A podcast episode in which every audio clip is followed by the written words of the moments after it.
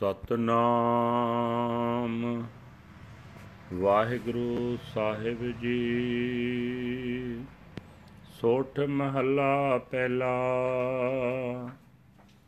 ਜਿਨੀ ਸਤਗੁਰ ਸੇਵਿਆ ਪਿਆਰੇ ਤਿਨ ਕੇ ਸਾਥ ਤਰੇ। ਤਿਨਾ ਠਾਕ ਨਾ ਪਾਈਐ ਪਿਆਰੇ, ਅੰਮ੍ਰਿਤ ਰਸਨ ਹਰੇ। ਜਿਨੀ ਸਤਗੁਰ ਸੇਵਿਆ ਪਿਆਰੇ, ਤਿਨ ਕੇ ਸਾਥ ਤਰੇ ਤਿਨਾ ਠਾਕ ਨ ਪਾਈਐ ਪਿਆਰੇ, ਅੰਮ੍ਰਿਤ ਰਸਨ ਹਰੇ। ਬੂਢੇ ਭਾਰੇ ਭੈ ਬਿਨਾ ਪਿਆਰੇ, ਤਾਰੇ ਨਦਰ ਕਰੇ। ਪੀ ਤੂ ਹੈ ਸਲਾਹਣ ਪਿਆਰੇ ਪੀ ਤੇਰੀ ਸਲਾਹ। ਬਿਨ ਬੋਹਿਤ ਪੈ ਡੁੱਬੀਐ ਪਿਆਰੇ, ਕੰਦੀ ਪਾਏ ਕਹਾ ਰਹਾਉ ਸਾਲਾਹੀ ਸਲਾਹਣਾ ਪਿਆਰੇ, ਦੂਜਾ ਅਵਰ ਨ ਕੋਏ। ਮੇਰੇ ਪ੍ਰਭ ਸਲਾਹਣ ਸੇ ਭਲੇ ਪਿਆਰੇ, ਸਬਦਰ ਤੇ ਰੰਗ ਹੋਏ। ਤਿਸ ਕੀ ਸੰਗਤ ਜੇ ਮਿਲੈ ਪਿਆਰੇ, ਰਸ ਲੈ ਤਤ ਬਿਲੋਏ। ਪਤ ਪਰਵਾਨਾ ਸਾਚ ਕਾ ਪਿਆਰੇ, ਨਾਮ ਸਚਾ ਨਿਸ਼ਾਨ।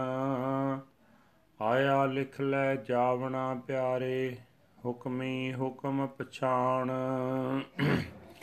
ਗੁਰ ਬਿਨ ਹੁਕਮ ਨ ਬੂਝੀਐ ਪਿਆਰੇ ਸਾਚੇ ਸਾਚਾ ਤਾਣ।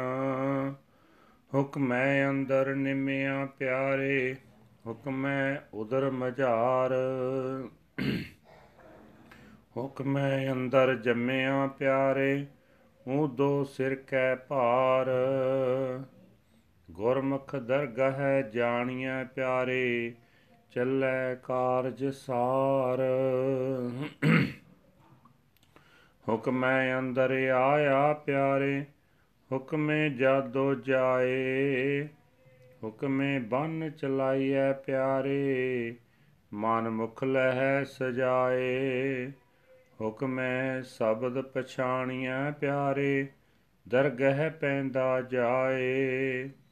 ਹੁਕਮੇ ਗਣਤ ਗਣਾਈਐ ਪਿਆਰੇ, ਹੁਕਮੇ ਹਉਮੈ ਦੋਏ।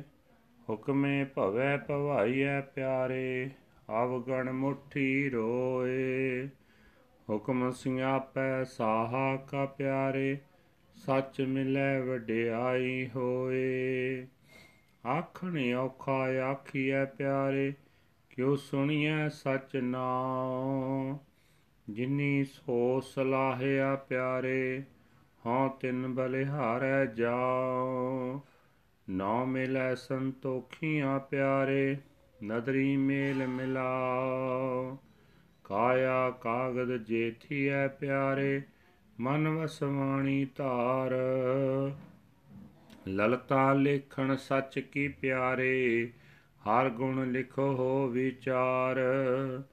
ਧਨ ਲਿਖਾਰੀ ਨਾਨਕਾ, ਪਿਆਰੇ ਸਾਚ ਲਖੈ ਉਰ ਧਾਰ। ਲਲਤਾ ਲੇਖਣ ਸੱਚ ਕੀ ਪਿਆਰੇ, ਹਰ ਗੁਣ ਲਿਖੋ ਹੋ ਵਿਚਾਰ। ਧਨ ਲਿਖਾਰੀ ਨਾਨਕਾ ਪਿਆਰੇ, ਸਾਚ ਲਿਖੈ ਔਰ ਤਾਰ। ਵਾਹਿਗੁਰੂ ਜੀ ਕਾ ਖਾਲਸਾ, ਵਾਹਿਗੁਰੂ ਜੀ ਕੀ ਫਤਿਹ। ਇਹ ਹਨ ਅੱਜ ਦੇ ਪਵਿੱਤਰ ਹੁਕਮਨਾਮੇ ਜੋ ਸ੍ਰੀ ਦਰਬਾਰ ਸਾਹਿਬ ਅੰਮ੍ਰਿਤਸਰ ਤੋਂ ਆਏ ਹਨ। ਸੋਠ ਰਾਗ ਦੇ ਵਿੱਚ ਧੰਨ ਗੁਰੂ ਨਾਨਕ ਦੇਵ ਜੀ ਪਹਿਲੀ ਪਾਤਸ਼ਾਹੀ ਦੇ ਉਚਾਰਨ ਕੀਤੇ ਹੋਏ ਹਨ।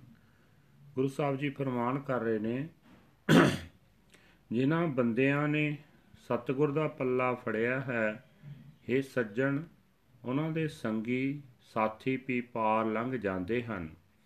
ਜਿਨ੍ਹਾਂ ਦੀ ਜੀਵ ਪ੍ਰਮਾਤਮਾ ਦਾ ਨਾਮ ਅੰਮ੍ਰਿਤ ਚੱਖਦੀ ਹੈ, ਉਹਨਾਂ ਦੇ ਜੀਵਨ ਸਫਰ ਵਿੱਚ ਵਿਕਾਰ ਆਦਿਕਾਂ ਦੀ ਰੁਕਾਵਟ ਨਹੀਂ ਪੈਂਦੀ। हे ਸੱਜਣ, ਜਿਹੜੇ ਮਨੁੱਖ ਪਰਮਾਤਮਾ ਦੇ ਡਰ ਅਦਬ ਤੋਂ ਸੱਖਣੇ ਰਹਿੰਦੇ ਹਨ, ਉਹ ਵਿਕਾਰਾਂ ਦੇ ਭਾਰ ਨਾਲ ਲੱਦੇ ਜਾਂਦੇ ਹਨ ਤੇ ਸੰਸਾਰ ਸਮੁੰਦਰ ਵਿੱਚ ਡੁੱਬ ਜਾਂਦੇ ਹਨ।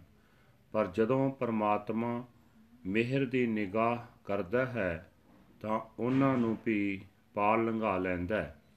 हे ਸੱਜਣ ਪ੍ਰਭੂ, ਸਦਾ ਤੈਨੂੰ ਹੀ ਸਲਾਹਣਾ ਚਾਹੀਦਾ ਹੈ, ਸਦਾ ਤੇਰੀ ਹੀ ਸਿਫਤ ਸਲਾਹ ਕਰਨੀ ਚਾਹੀਦੀ ਹੈ।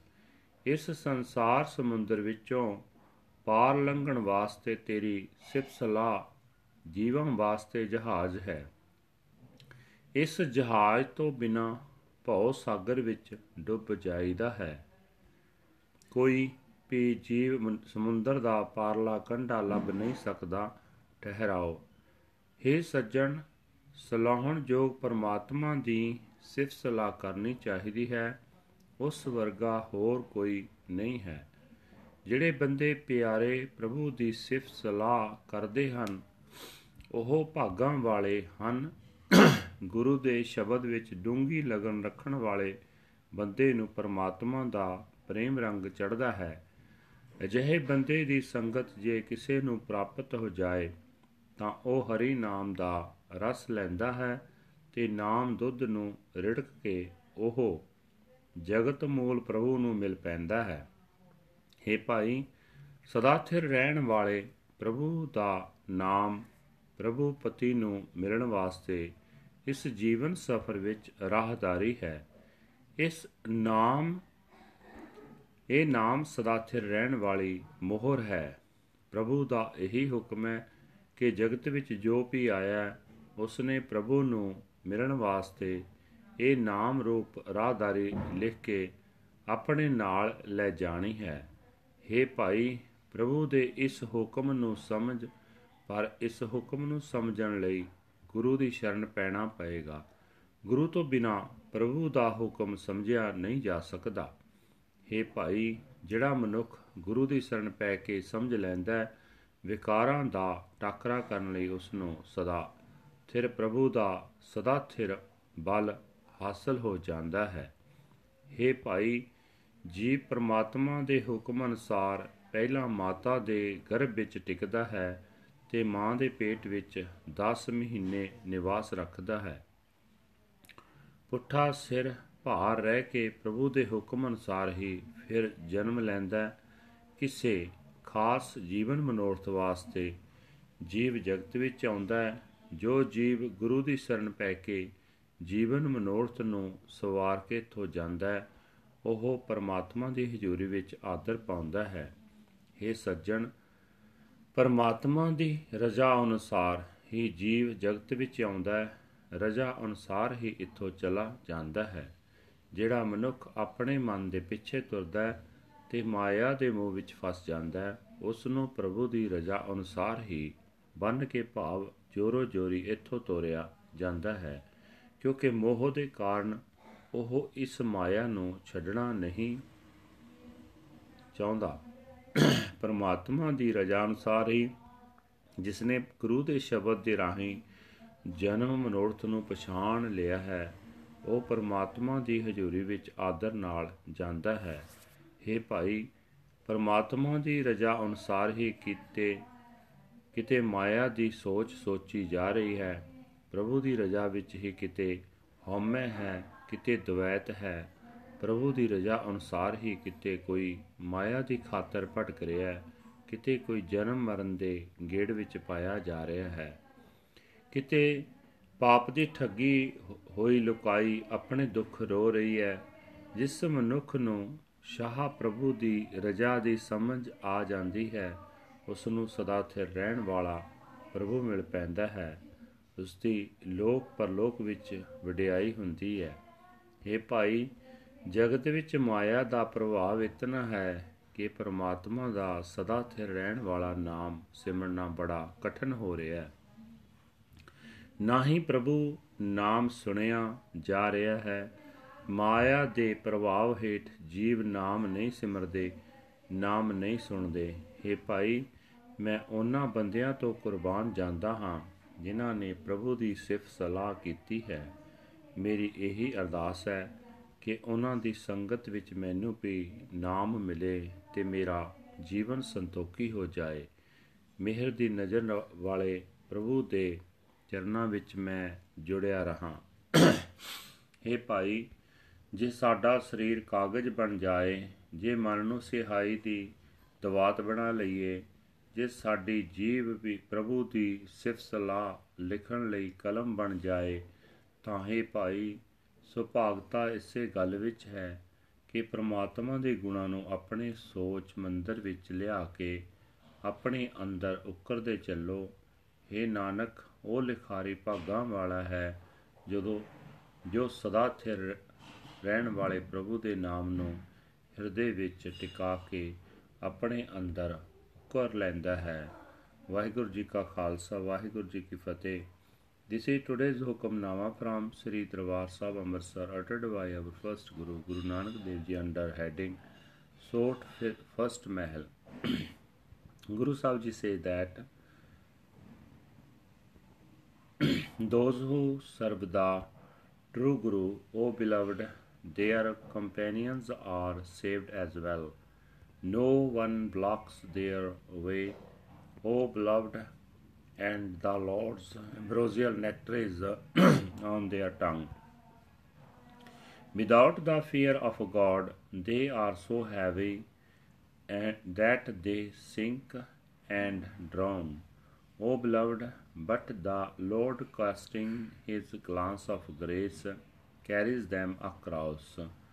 I ever praise you, O beloved, I ever sing your praises. Without the boat, one is drowned in the sea of fear. O beloved, how can I reach the distant shore? Pause. The praise of praiseworthy Lord, O beloved, there is no other one to praise. Those who praise my God are good.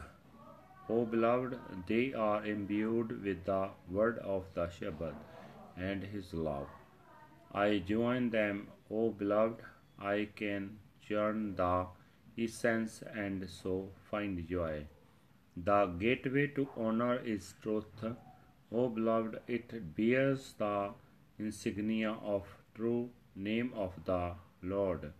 We come into the world and we depart with our destiny written and preordained. O beloved, realize the command of the commander. Without the Guru, this command is not understood. O beloved, true is the power of the true Lord. By his command we are conceived, O beloved, and by his command we grow in the womb. By his command we are born, O beloved, head first and upside down. The Gurmukh is honored in the court of the Lord. O beloved, he departs after resolving his affairs. By his command one comes into the world, O beloved, and by his will he goes. By his will some are bound and gagged and driven away. O beloved, the self willed Manmukhs suffer their punishment. By his command, the word of the Shabad is realized. O beloved, and one goes to the court of the Lord robed in honor. By his command, some accounts are accounted for. O beloved, by his command some suffer in egotism and duality. By his command one wanders in reincarnation. O beloved, deceived by sins and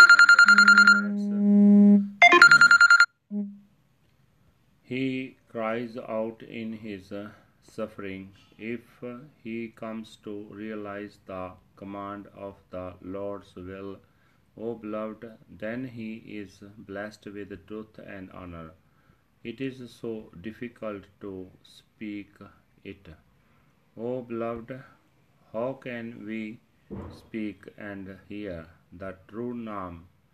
I am a sacrifice to those who praise the Lord.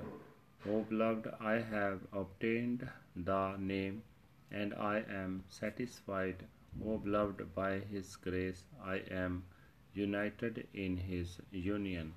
If my body were to become the paper, O beloved, and my mind the inkpot, and if my tongue became the pen, O beloved, I would write and contemplate the glorious praises of the true Lord. Blessed is that scribe, O Nanak, who writes the true name and enshrines it within his heart.